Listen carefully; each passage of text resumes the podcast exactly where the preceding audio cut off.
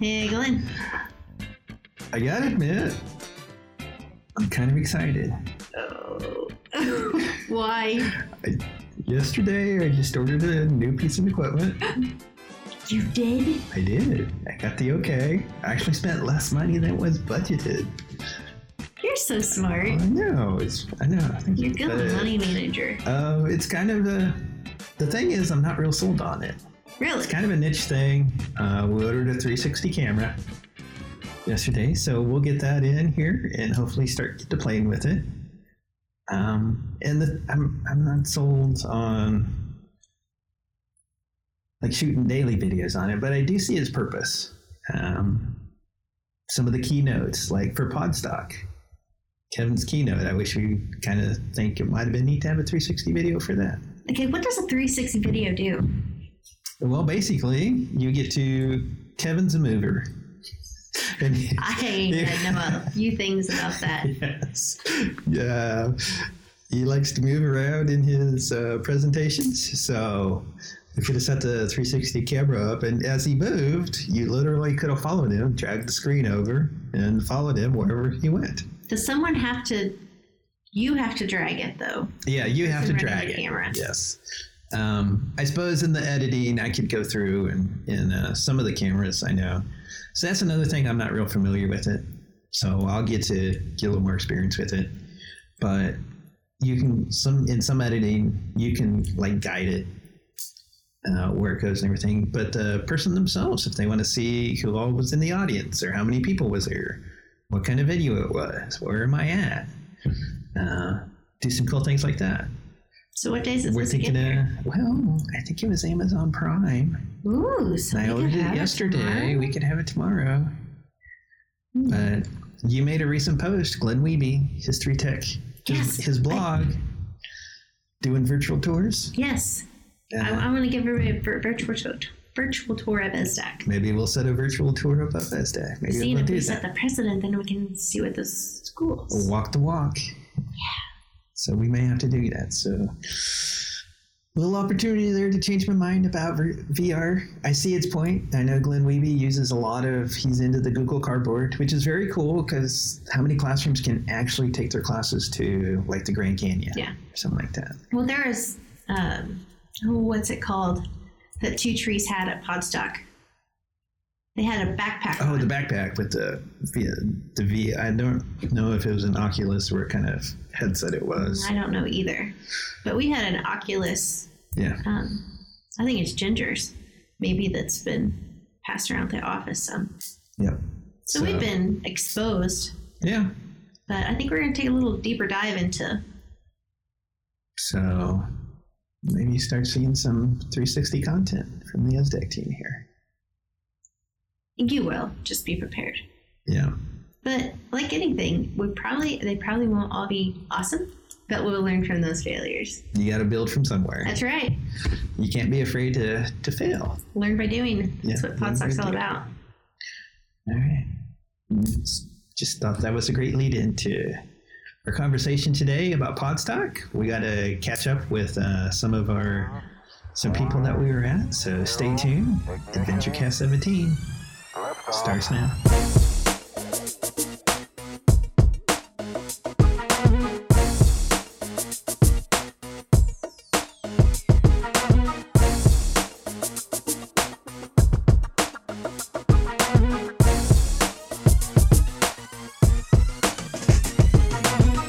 AdventureCast 17, welcome to the show. I'm Obi-Wan Glenobi, and of course, as always with me, Calamity Jamie H. I just press record. She's No. the one who does the show. no, no, no, no. He keeps me on track. Anyway, uh, this is a bit of a different show. Uh, we just came off our yearly summer conference, Podstock, and we got to looking around and thought, Some of these people are very familiar to us because we've done a adventure. yeah, visited their classroom. So we thought we should, what a perfect opportunity to catch up with them. We're going to start with Jill Weber. She's an exceptional teacher Yeah. at Cheney. She teaches middle school. Power to her for that too. she was the pilot episode for Destination Adventure. Yes, when we talked about her, what she doing in her class, and her involvement in one of the initial grants that Glenn had, and it was just all these social studies nerds, and I say that in the kindest way. because they are great people. They it's, are. A, it's a fun day when they show up for that. Uh, they meet four times a yeah, year, quarterly. Quarterly. So yeah, that's always a fun day. Plus, we get to eat. They bring food in. That's right. Yeah. History is not boring. No, it is not. These teachers have proven it. They bring history to life. Anyway, um, but unfortunately, Jill had life come in, and her babysitter. She had some small kids at home, so she was devoted. Though came in, did her session, and then went back to being a mom. And so we got to do a podcast from her home, and we had the sweetest interruption from her little girl that was supposed to be napping.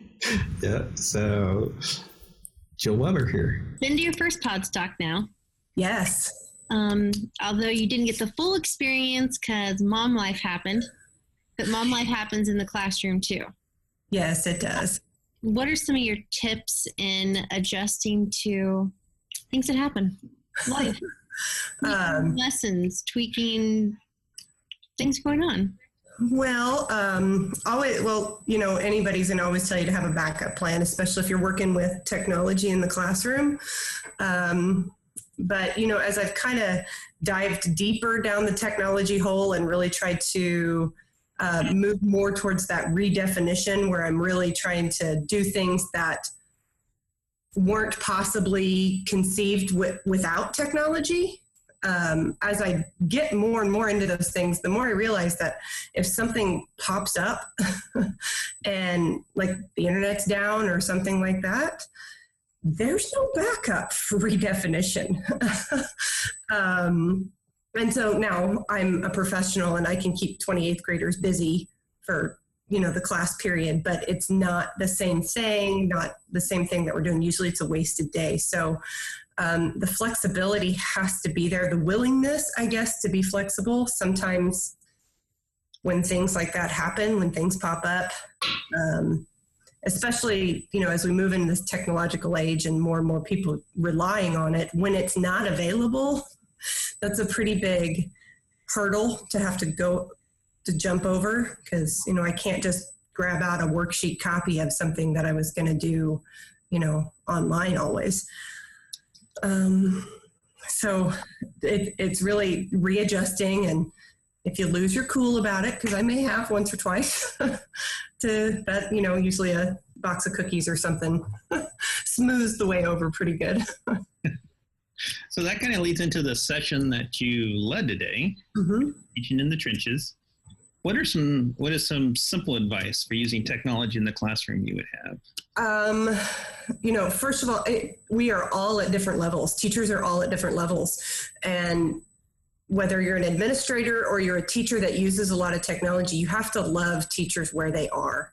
Um, some teachers, you know, they they don't use a whole lot and they don't see a purpose for it. So they really have to start small and they really need to see how you can use technology to engage students in a simple and um, non time consuming way. Um, and then it has to work. um, they kind of have to get their feet wet um, and you have to love teachers where they are. Um, now, you mentioned your wet feet. Your yeah. session, you mentioned being a lifeguard. Yeah. Explain that a little bit. Okay, um, finding your tech lifeguard because I was a lifeguard in high school and helped me pay through college and that kind of stuff. And, um, you know, lifeguards survey the scene and they keep people from getting in over their head or, or drowning. And so when I think about, you know, those newer teachers or teachers that are starting to experience technology, a lot of times gosh, there, I mean, just Google favorite apps to use in the classroom, and there are hundreds that show up. It's easy to get overwhelmed and just not knowing where to go.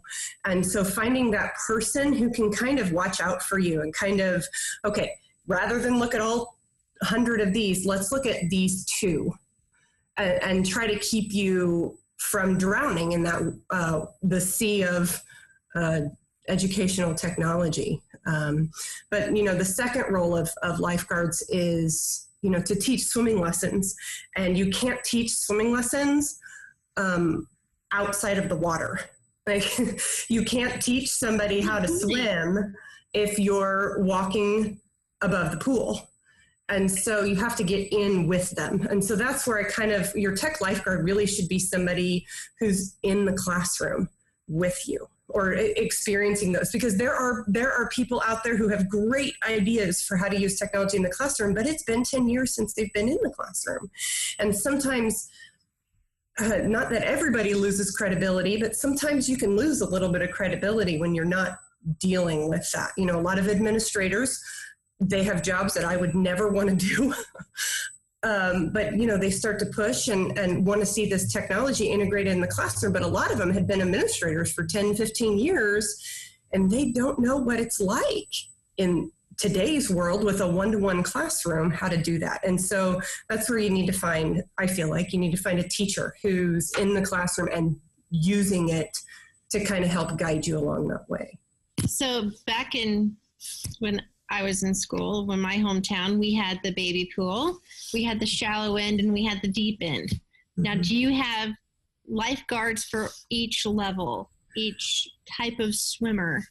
Absolutely, absolutely, and and you have people that are are good at different things. Like, uh, for example, I may be able to be a lifeguard in the deep end, and help people dig deeper into technology but maybe my talents are better suited to those beginners and and, and in the smaller pool. Does that make sense? Absolutely. Um, so yeah you definitely have have teachers that are or lifeguards who are more suited for different areas and um, different people of all different levels.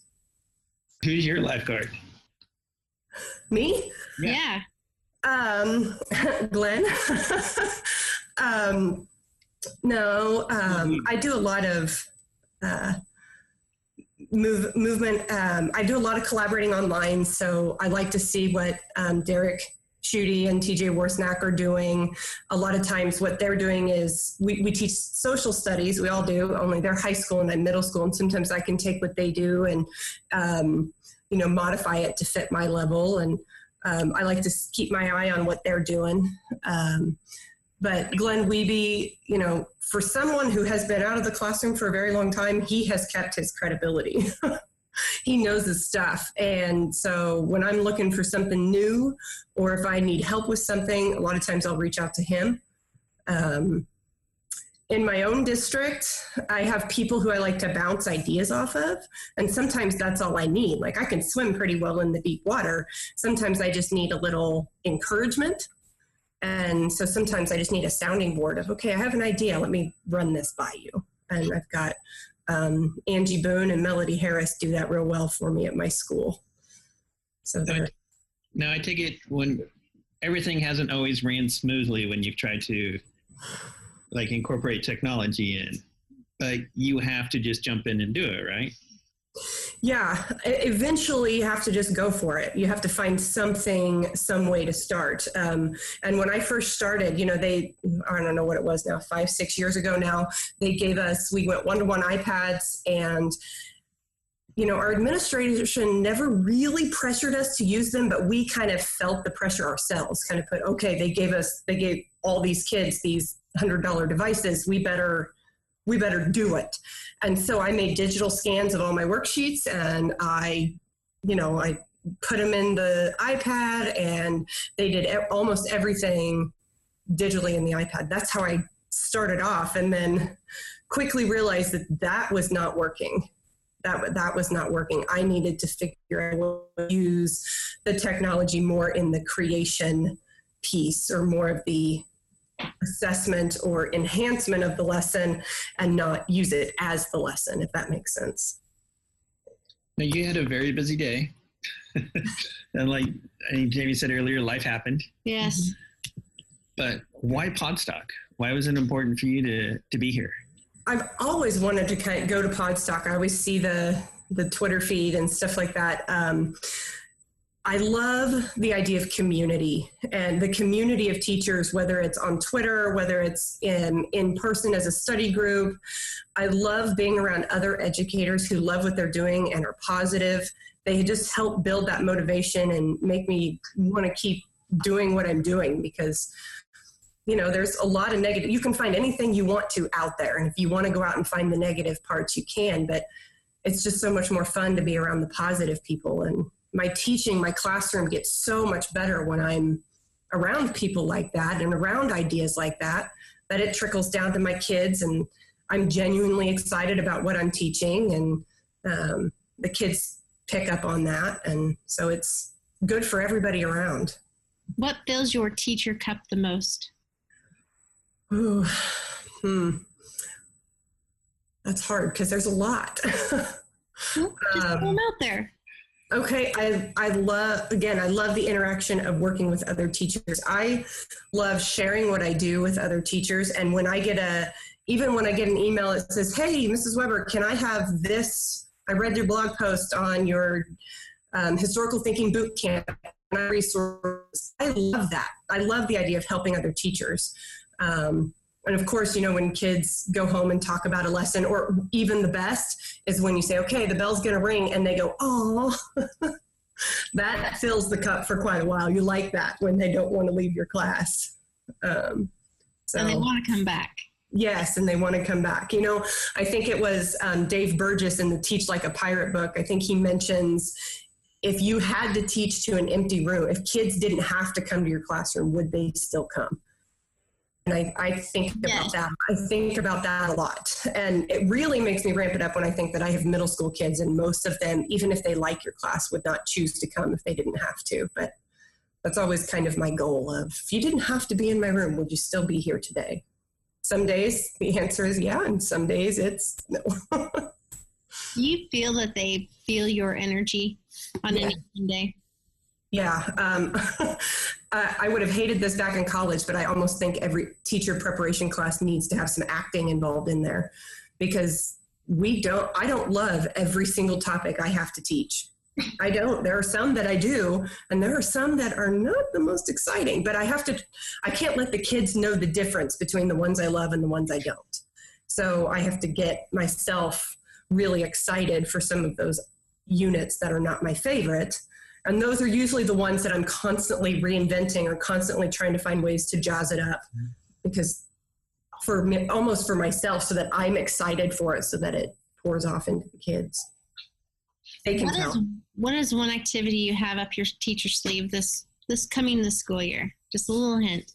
Mm, um, it's more revamping some of my old, older stuff. Old, it was like three years ago that I created some of this stuff, but um, you know, just kind of making little tweaks to increase the um, rigor. I want um, my kids to be challenged, and so I've got like I have a debate that the kids usually do between Hamilton and Jefferson. They kind of write this debate and perform it for the class. Well, this year, rather than writing it all out ahead of time, I kind of want them to have to prepare and actually get questions and have to, pre- like, the old way it was like a script and they basically read the script. I don't want a script anymore. I want them to have to answer based on what they know. And so, trying to revamp that. Um, I'm, I do a We the People congressional hearing simulation with my eighth grade and I want to change that a little bit. Uh, I still have to work out the details, but I want my kids to present to high school seniors. So my eighth graders to present to seniors. To yeah, That's intimidating. Yeah, people you really want to impress. Yes, and um, you know it'll kind of plus they want to impress those seniors, but in, in some ways I want the seniors to be impressed.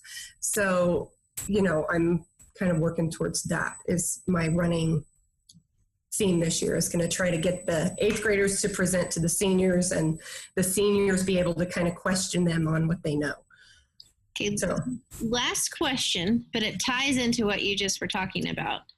You're used to presenting to um, middle school and high school kids. What was it like presenting to your peers today? um, I've gotten a whole lot better at it. I first, I think the very first presentation I did was a few years ago at a social studies one, and I had no idea how it was going to go. I thought I'd panic, um, but it ended up going really well, and I stepped outside of my comfort zone. Um, and you know, it's something I kind of a theme I go through with my kids in the school year is you know, if we don't know what talents lay outside of our comfort zone. And so I never would have known that I would have enjoyed speaking in front of people, enjoyed talking in front of my peers, enjoyed that, and been sometimes decent at it. but I would never have known if I wouldn't have stepped out there. I wouldn't have known that I would have been a decent blogger unless I hit publish that first time. So we we don't know what talents lay outside that comfort zone. So if we keep pushing ourselves a little bit, then we discover new talents that can lead us in whole new different directions.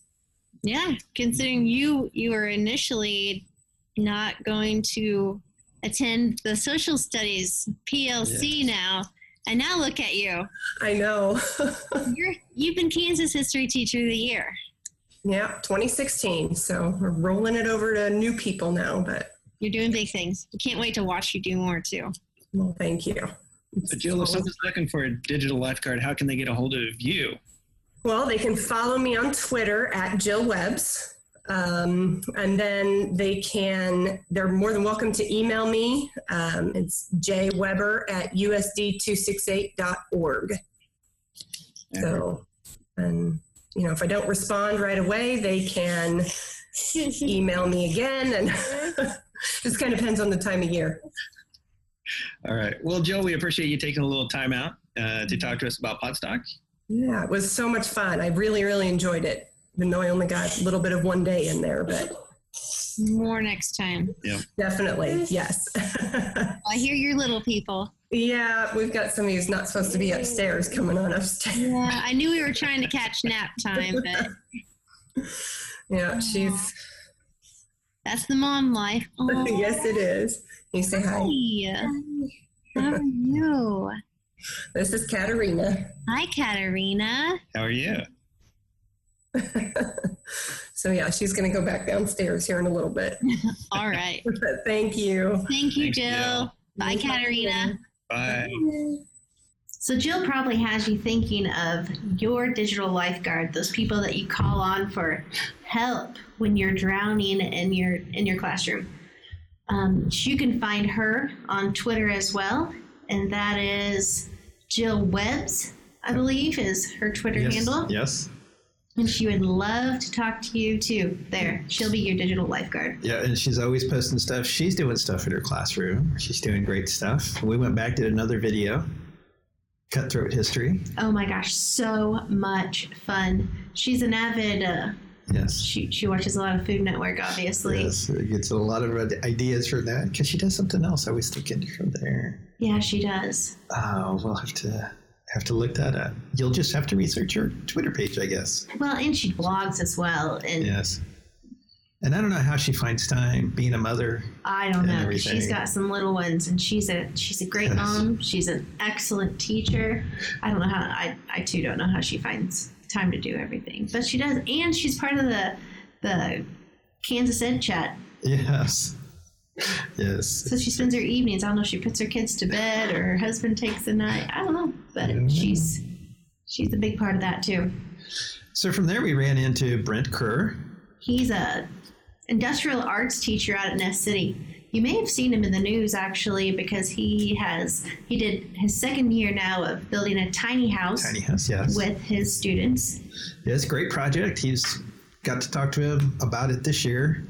Uh, he was really excited about it because they did a little more um, hand, custom hand stuff. It sounded like the trim stuff like that. Mhm. Um, I think year one is, a, is such a base learning year to see yeah. how things are going. Another teacher who had a crazy idea and uh, ran with it. Said, "What the heck? Why not? Let's do it." And it's working out for him really well. Jamie and I actually got to be there for the planning process. Oh, which was hilarious. Yes. So I mean, how kids think is awesome. tiny It's- house rolling down the highway with a waterbed. and bed. And and Brent just brings it back, and he he doesn't say, "Well, that's a terrible idea." He actually goes, "Okay, let's think about that." yes, exactly. And think about the weight of the water and the weight distribution and how much that's going to pull on the axle. And they got to talking. I mean, it turned into a great conversation. Yes, he, he didn't shut him down right away. It, great teacher. In fact, you can find that on our website. Just go to our videos, or I'm sorry, our Facebook page, because you were running live. Oh time. yeah, I was running live with that planning process. Yep. Their thought processes are, I mean, pretty incredible. Because some of the kids have been part of year one, and so they were going, "Well, this worked last year, but I'd like to try something new Yes, this year." yes. And it was not Brent planning the tiny house. No, the this kids did. it was the kids. The kids did it. And he he- did have he had final some say. I would say, yes. yeah, definitely was kind of like with the waterbed. Yeah, the waterbed didn't happen. no, was wasn't going to work. That's a great idea that they explored. but anyway, we got to sit down and have a great conversation. All right, so now we're here with Brent Kerr from Ness City, who we talked with uh, because we took an adventure up there as well. Uh, here at Podstock 2018, and Brent, we thought we'd just all get together because we were looking around, and we thought, man, we've connected with a bunch of these people that are here at Podstock. Just happened to have been in on in adventures as well. Yeah, that's great. There's been a ton of people, awesome people up here, so I'm not surprised you've talked with several people that are at Podstock. One of the things that we pride ourselves on is the art of collaboration at Podstock. Um, you become family. What what does it feel like as a classroom teacher to come together and collaborate like you do these days? This isn't your first one. You've attended multiple now. Yeah, I've been to several Podstocks. It, it is great. It is just like family. There's there's people you know and, and connect with every time you're here. Um, you always meet new people, um, and and uh, it's always cool to see some of the first timers uh, realizing that it is like family. Now, over lunch, we were talking about a little collaboration piece that you've dreamed up. What is your collaboration dream connecting with all these people you've met here? Uh, so my collaboration dream is with uh, is with our tiny house project as well, um, and and what I'd really like to do is get several different schools involved, um, building a tiny home, uh, like a social entrepreneur project uh, for these kids to, to build a, a tiny house for a home, homeless po- population or um, you know the, the veteran housing or even um, housing for kids that have aged out of foster care. And my idea is um, to start the house off uh, in Ness City doing the framing. My students would use um, my students would frame the house and we would use construction management software uh, because that's what industry is using. Um, and, and then as soon as we're done framing it, we've put in the pieces that we've done in our construction management software. We send it off to the next school um, and, and they do the next piece that might be uh, siding and roofing um, and continue on doing that. And, and that would allow these kids to, to um, get a piece of that uh, construction management software, um, and, and while they're doing something great for um, uh, you know a homeless population or, or kids that have aged out of foster care.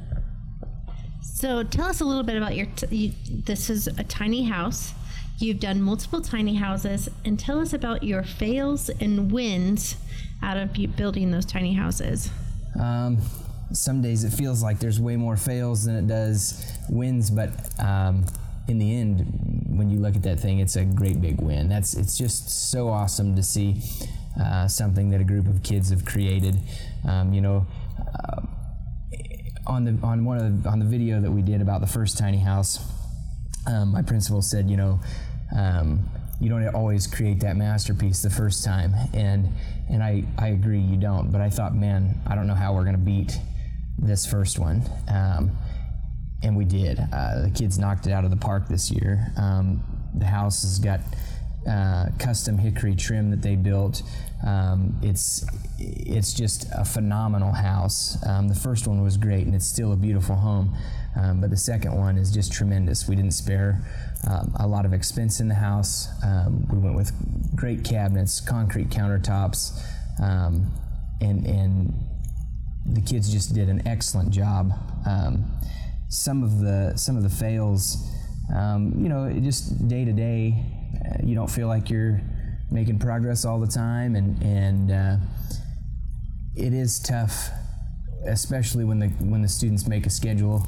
It's tough to have to catch up. It's tough to have to um, come in on Sunday afternoon and, and, and work on the house and and uh, you know and these are the kids that are Kids come in on Sundays. Yes kids come in on Sundays lots of kids come in on Sundays. Um, it, it- they know that we have a house to build in a year's time, and at the end of the year, it has to be done. So, so yeah, I have kids come in on a lot of Sundays. So when you started this first tiny house project, though, we were talking about fails. Do people look at you and go like, "Dude, what, what are you thinking?" You know. I, I don't know. Um, I guess I, I probably didn't. Uh, I probably didn't let that bother me, or I wouldn't have done it. Um, I, I did have. We did have a little bit of, of pushback, but um, you know, after you after you make a, a fairly good sized profit for the school, there can't be as much pushback. How important was that though, just to go for it and j- just do it? I think very important. You know, uh, and and it would have been hard if I if I didn't have faith in my students to just go for it because I don't need any more projects. Um, but I had a great group of kids. Um, I knew they were a great group of kids. They wanted to be pushed further, um, so that's what we did. Now we talked to Jill Wiebe earlier, and she talked about a digital lifeguard. In this project, when you began it, was there somebody that you could turn to, to like, or were you just swimming out there on your own? There was a lot of swimming out there on my own at first. Uh, you know, you I wasn't connected with anybody in the tiny house communities. You know, I, I didn't I didn't get it. I quickly became connected, um, and that's kind of cool. I, I told that story earlier too today. That you know, when I first started this, I didn't know anybody living in a tiny home. I didn't know you know. It was all what I'd seen on HGTV, um, and and now um, this summer, actually, in two weeks, I go out to Colorado Springs to to uh, speak at the at the People's Tiny House Fest um, out there. So I have made some connections, and, and there's there've been some great people to work with and and help me through some of those struggles. What do you hope to gain from going to the tiny house conference? Um, are you looking for feedback? tweaking what I what I really hope, and I, it's, I think it's going to be kind of. I think it's going to be I, my session is going to be different than anybody else's, and I and I don't know um, what the people necessarily expect, but really what I want to do is go out there and uh, create. Um, some awareness about the trades and, and and what this has done for my kids and my students um, you know and, and, and it can happen in other places it doesn't just have to be us building tiny houses there's room for for a lot more schools so um, I hope to go out there and, and create some awareness for the CTE programs around and and um, uh, the trades Now, this isn't your first Podstock.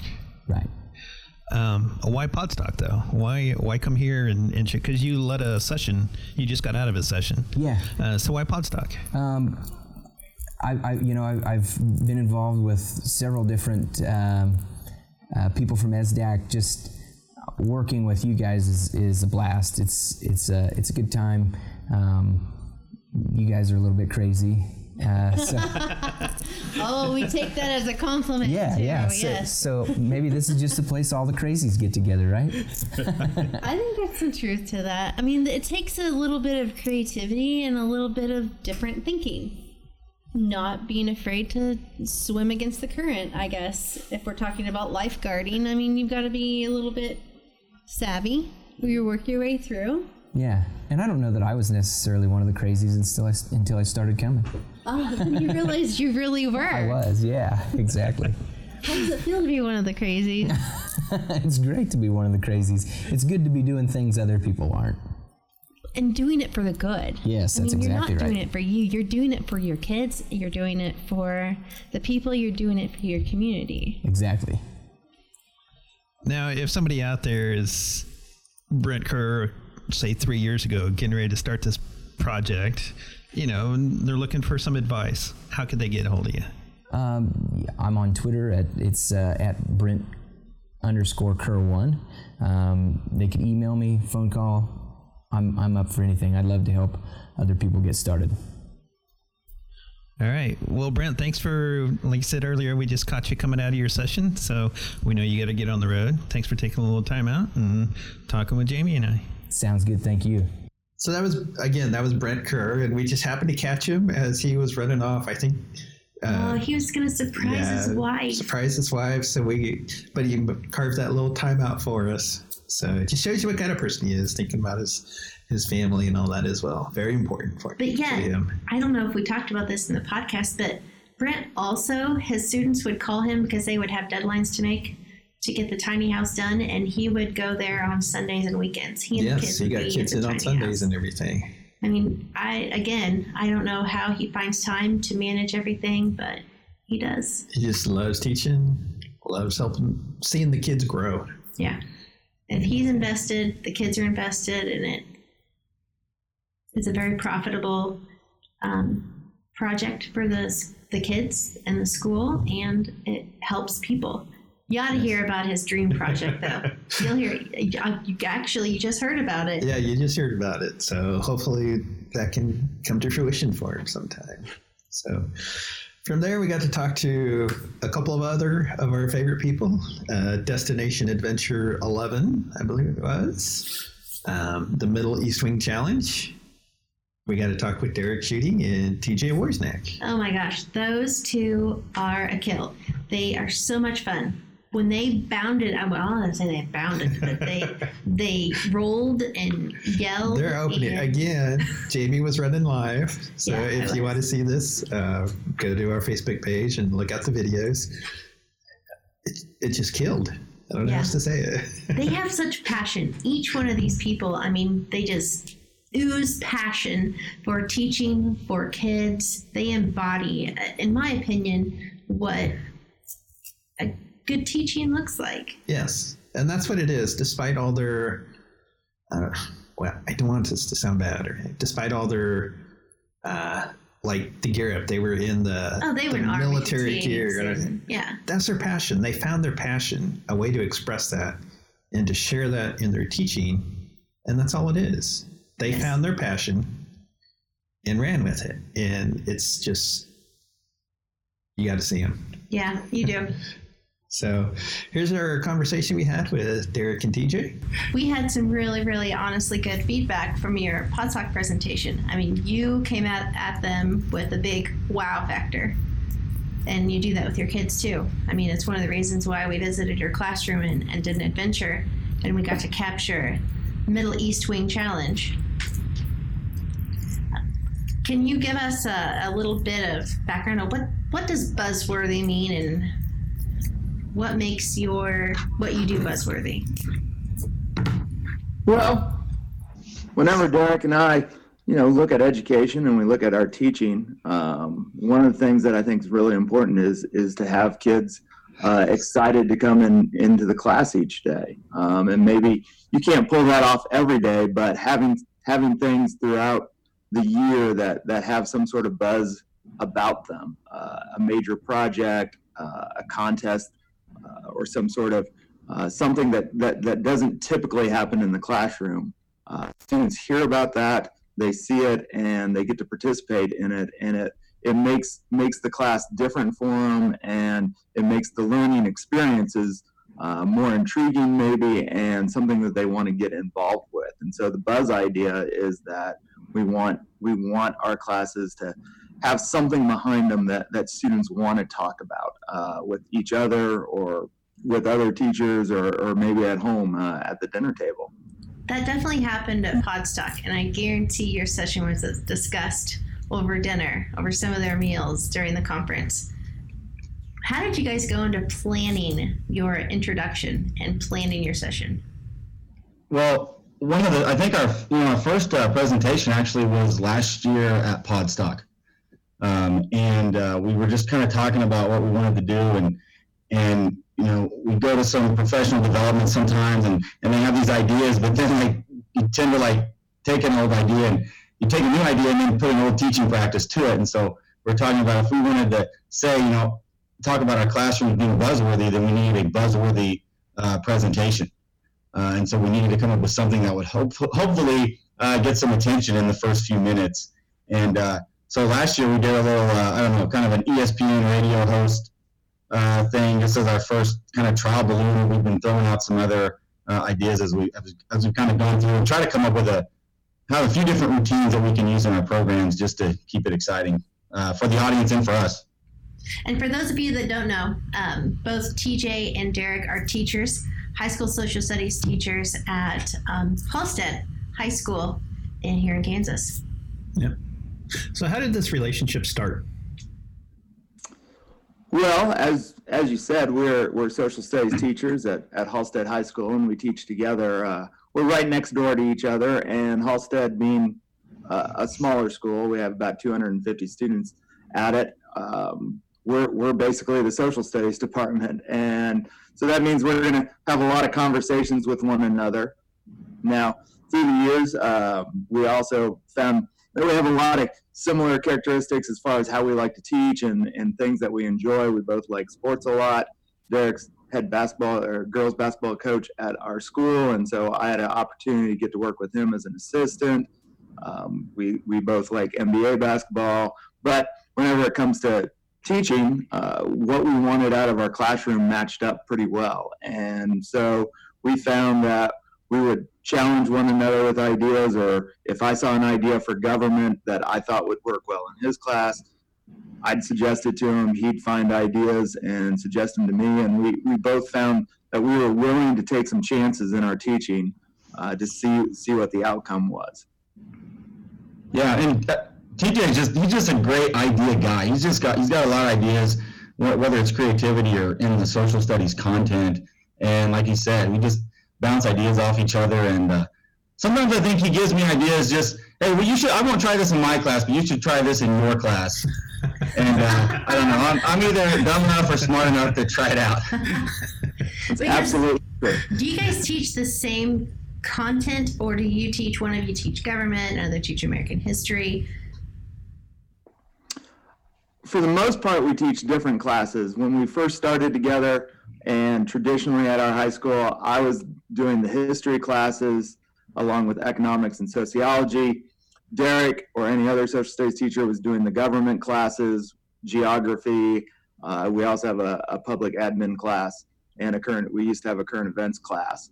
One of the things that we we have now come to do, we do now have a class that we teach together. Uh, we teach it individually, but it's the same class. We we took world history and world geography and current events, and we combined it into what we call a world studies class, which offers a lot more of a uh, project-based learning approach. And so that one we do use uh, similar lesson plans and similar units on, um, but I still do the U.S. history, and Derek does uh, the government classes.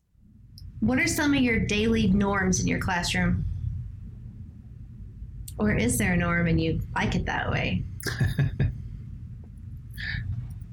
Are there base expectations that you want out of kids? Are they just know they come fired up? Are they just Well, I think that you know one of the things that we try to do is is have a, a you know a classroom that's maybe a little different than than some of the others. Um, you know, in terms of just how students are supposed to act. Uh, that, that you know that, that kind of goes with just teaching and and uh, you know laying out hey what kind of discussions we want to have and how students are supposed to treat each other.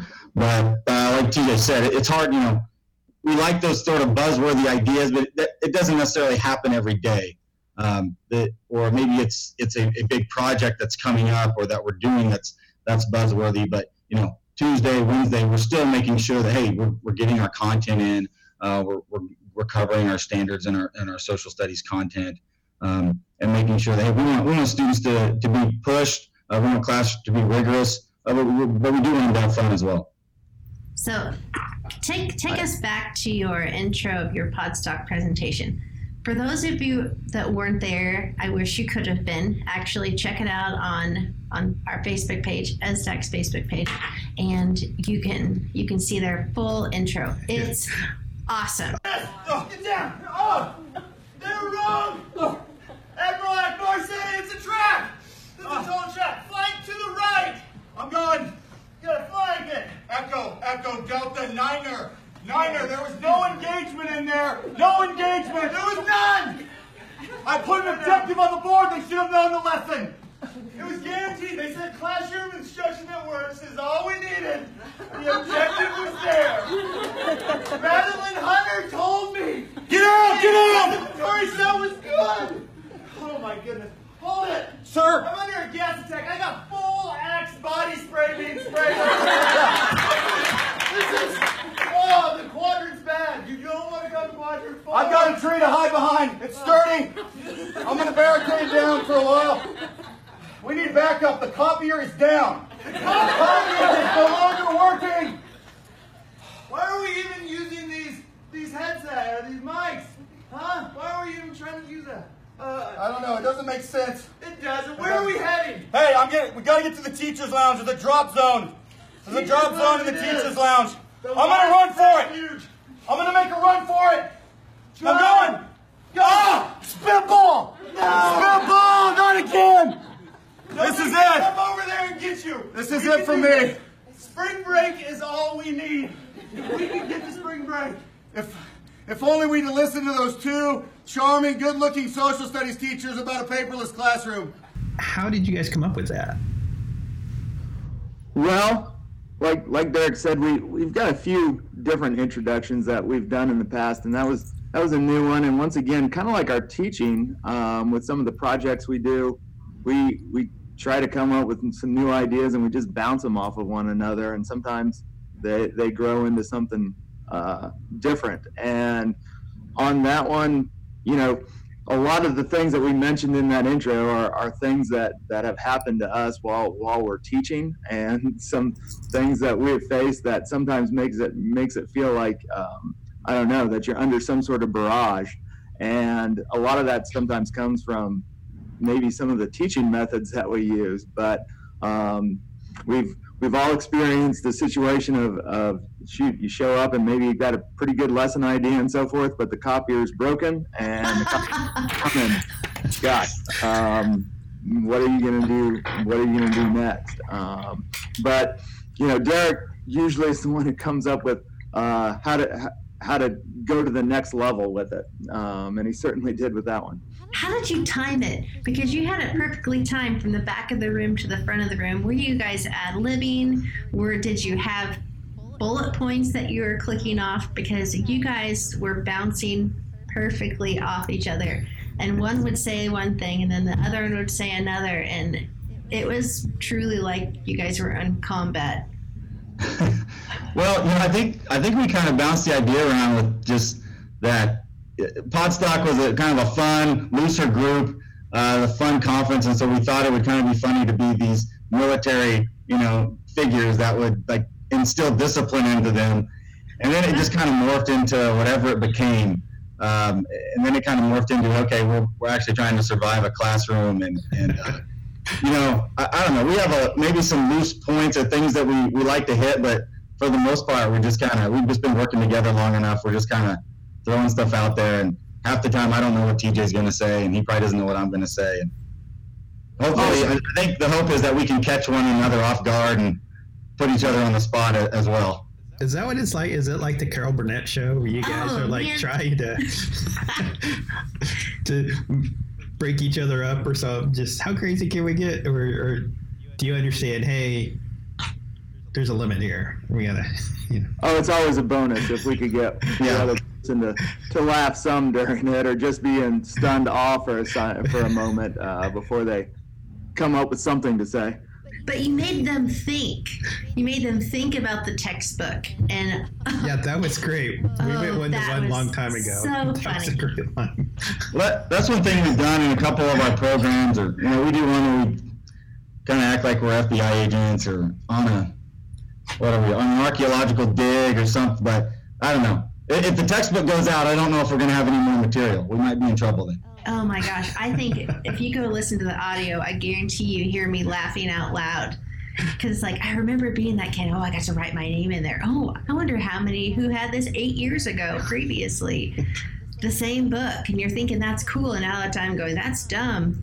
I think that's probably the most exciting thing in a textbook is seeing who, who else had it. Um, after that, that textbook goes downhill pretty quickly, right whenever they say go to chapter one. Hmm I know, but you guys probably taught like that for a while until you're like, this is not, this is not teaching. Yeah, definitely. We you know we used it, and you know that's one of the things we we didn't talk about as much in this presentation, just because we we've been we were at Podstock last year and didn't want to just go over it. But you know the uh, us, you know we we made a commitment to to get rid of the textbook, and when we did that, um, you know we we had to come up with something else. Uh, instead of just being able to go back to it and say, okay, well, we can just pull it out when we get in trouble. We we said, no, we're not going to do that. And we're going to, we're going to have something else. So when, you know, we need, we need a lesson or something isn't working right, we had to come up, we, or try to come up with a better idea. Doesn't that mean more prep work though? And how does that work? Because a textbook, I can pull it out and I know I'm going to do chapter eight this week. But now you're now I have to think about what I'm actually going to teach. Well, on the, definitely on the front end, there's there's some more prep that goes on to it. But anytime you're going to change your teaching, uh, that there's going to be prep involved with it. And I think teachers uh, are always trying to evolve their teaching processes, and so that that's kind of a natural thing. Um, one of the things that that we get out of it, of course, is seeing that students are learning more and being more engaged in the classroom, and so uh, we're we're looking for that um, as teachers, is seeing making sure that our students get a, a good, solid education and are excited about learning. And so, whenever we made that commitment, um, yeah, uh, especially that first year, it it took a lot more work. And I, I would say that it wasn't just like a one year process. This is something that we've kind of both been doing in our classes for a long time um, with the idea that hey we've got these projects that we want to do with them and we still were using the textbook um, but we knew that okay we'd get through what probably was looking like some more dry material um, read chapters you know six and section one and two do this guided reading activity or whatever the case may be. Um, that wasn't bad or anything but we knew that there were some projects down the road that we'd be getting to that would get the kids more excited um, this just now became a more mat- natural process in how to do it um, because there was so much in the textbook that we really didn't need, and so we've been able to cut out all of that um, and and focus on you know the key content um, and open up more more opportunities for students on it. Did you guys just phase out the book, or was it a conversation that you had with administration? We uh, it was a conversation that, that we had in terms of we wanted to we wanted more technology in our classroom. Uh, and so we were able to uh, convince our administration instead of us buying textbooks to give uh, us to make our classes basically one-to-one for chromebooks. And so they made that trade-off with the expectation that we'd be using those chromebooks uh, a lot. And so we just we just at that point, instead of updating our textbooks, we just kind of got rid of them and, and made the move to uh, the online base and the, the Google Apps for Education learning that we're using now. I think we thought it would be more difficult than it actually was.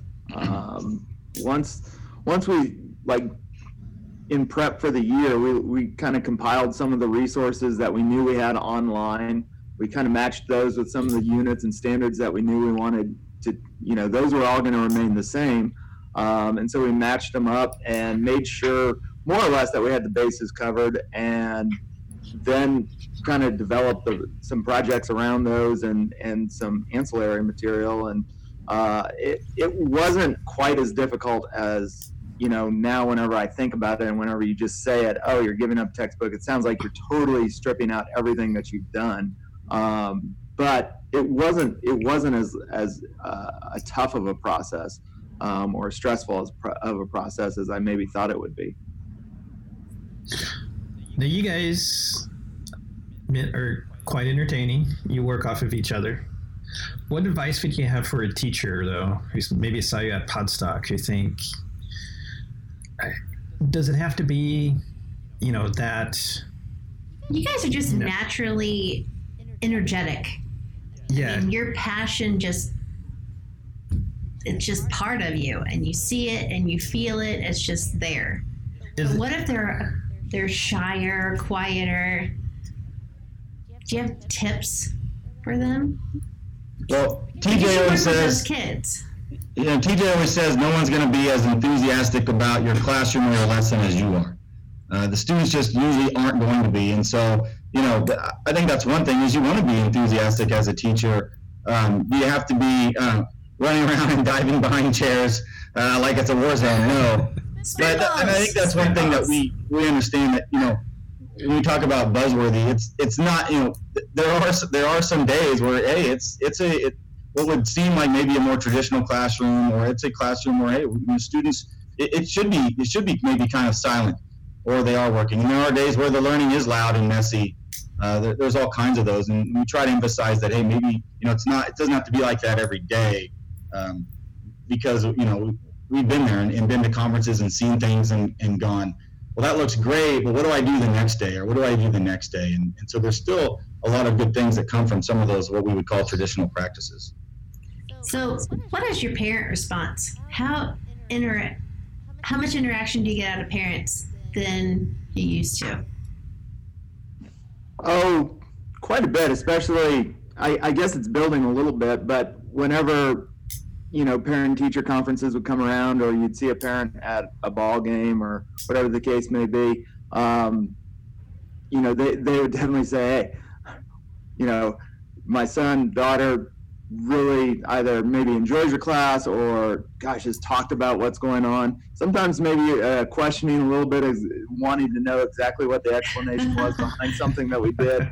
Um, but what we, we found uh, was that definitely whenever parents came in uh, for parent teacher conferences or, or the whatnot they, they were sitting down and, and they had heard something about the class. Um, and i'd say 99% of the time, it was definitely sitting down with, hey, it's one of the more exciting classes that they have. Um, and, you know, that, that there was some talk behind it. Um, as far as, you know, whether or not any, you know, questioning of things, I think, I hope parents are always questioning what's going on in, in their kids, you know, educational pursuits um, and wondering, you know, what, what the classroom is like. Um, but uh, once again, a lot of that just comes with then having that that conversation with them and explaining some of the ideas behind it. Um, and you know, oftentimes it'll end with, "Gosh, that's not the way." You know, it was whenever I, I wish I was in your classroom. I wish I would have had you as a teacher, and so that that's uh, um, a nice thing to hear. Then, yeah, we try to we tried to like Facebook Live a couple of the things we do, like the Wing Challenge, and and we do the the fantasy geography draft and uh, yeah, I think that's something we'd like to do more of, but we do get really good feedback from that, and parents see it on online, and are, you know, I, I get asked all the time, hey, what, what exactly was that you were doing, or that looked fun, and or that their student or that their child really enjoyed it. Because parents are interested, and the kids are talking about it at home, which is always mm-hmm. a good thing. Because you're going, what happened at school? Nothing. Same thing. I mean, both of you are dads, you've you've heard it before. Oh gosh, yes. Yeah. um, but I've also seen the other side whenever she's uh, my daughter's working on a project that she's really into, um, and whenever it's something that is exciting or different. Um, gosh, she'll go. They'll go overboard on it. Um, that it's almost difficult to get them to stop working on something, and so that's that's the exciting side of it. Um, whenever you open up a new opportunity uh, for a kid, and, and they take hold of it. They might not do it on absolutely everything, but uh, they they start to spread themselves out of that comfort zone a little bit. Now, um, Halstead USD 440, correct? Yes. Um, you guys are also a redesign school, and in some respects, you've been doing a lot of the pieces that um, are, are crucial pieces in the redesign process. Do you think that there'll be others consulting you about within your district about how this redesign process is going to work? Or have you already had that? Well, we've started some of the initial discussions as as we're looking at this whole concept of redesign. But I think that's one of the the neat things about redesign and where you're going to see huge gains for schools in general is this fact that it's going to force some conversations amongst uh, staff and schools um, and open not not conversations about what's wrong, but of what what we can be doing, and let's go ahead and push ourselves out of that that zone and have you know the idea of exactly how do you do something in in your classroom. And so I'm really excited about it because I know other teachers in our in our district and other schools, you know, have ideas that that I want to take back in my classroom, and and hopefully we'll be able to share some of ours also, of course. Um, but that's the the neat thing about uh, redesign is this opportunity for the, this ongoing, you know, push for for a, a better educational setting. How important are conferences like Podstock? Do you think? The teachers sharing ideas and more importantly getting out to these conferences Yeah, that's something that we, I know I enjoy, and I think we, we both really enjoy is, is just sharing ideas with other teachers. Um, you know, a lot of, we quickly say that a lot of the, the stuff that, that we're using that we've borrowed and stole and, you know, from other, from other educators out there and just tried to put our own spin on it or make it fit our content level or, or fit our own personality. And so, you know, I think that's something that's important for teachers as well, just make it authentic for them. But but conferences like Podstock, you know, we, we really enjoyed it last year, and, and we were excited to come back this year, uh, not just to present, but to see what other ideas are out there and what other, uh, you know, teachers have to offer. I think the conference like Podstock is is an exciting one in that I think you have so many teachers that that are there who want to push their own personal limits, and whenever you get an environment of, of people who are comfortable um, with that idea of being maybe uncomfortable in your teaching, that's that's a very different environment than some some traditional conferences or some of the other conferences that that I've seen where it's I don't know um, the both the environment and also the people participating, um, both attendees and presenters, maybe I don't know aren't aren't as willing to go outside the box. There's an environment with Podstock where people want to to find like I, I don't know what you would call it cut, a cutting edge approach to teaching or how to use technology that you definitely aren't going to be seen in, in the regular classroom. And you just let yourself wonder um, so much more in a, in a conference setting like that. Um, there's like just not a lot of people saying no you can't do something um, and so that's that's a really neat uh, aspect of podstock all right well guys we i know jamie has way more questions probably so I like to talk to teachers. Uh, yeah. So we'll have Great to teachers. connect again sometime and do a pod, uh, podcast again with you. and drag some Uh, kids in. Yeah. I know we caught you at the end of July, but we'd like to have some conversations and But Jill Wiebe talked about, we talked to her earlier about a digital lifeguard. So if there's a teacher out there who's thinking about, well, maybe I want to try this project, but I don't know how to get started, or, or you know, maybe it just needs a little, little advice. How can someone get a hold of you to maybe ask you a few questions on that? Well, we, you know, we welcome any, uh, any questions or critiques or advice. Um, they could uh, email us. Uh, they could uh, hit us up on Twitter. Uh, we try to give all that out during our presentation. Um, I think that's one thing, you know, just to go back on Podstock again, Podstock does a great job of with their hashtags um, in terms of about a conference. And so then you can see what's going on in some of the other um, um, conferences as well. And we've been to a few other pres, you know, a few other conferences, and it, that doesn't happen quite as well. So Podstock does a really good job of that. But um, I don't know. Do you want us to give our stuff out here? Or? Yeah, sure. Go ahead. Okay. Uh, t- on Twitter, I'm at Coach Schutte, uh, C O A C H S C H U T T E, and TJ. I am at the Warsnak, and that's spelled W A R S N A K. And email address is uh, twarsnak, T W A R S N A K, at USD440.com. All right. Thanks, guys. We appreciate you taking the time. Well, thanks for having us. I'm looking Yeah, thank forward to you. watching you in the next year. All right. Yeah, we'll have to have you come in for the uh, fantasy geography draft. Yes. Yes. Yes. Absolutely. We'll Sounds good. that one. Great. Thanks, guys. All right. Thank you. Thanks, guys. We'll talk to you later. All right.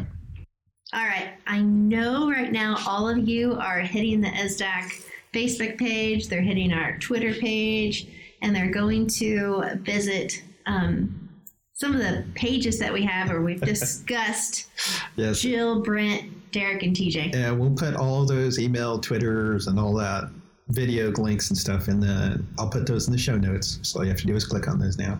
And if you want to see the videos and see the other um, teachers that we focus on too, go to essdack.org, essdack.org slash your stories. Yeah, and they'll from our podcast to Destination Adventure as well.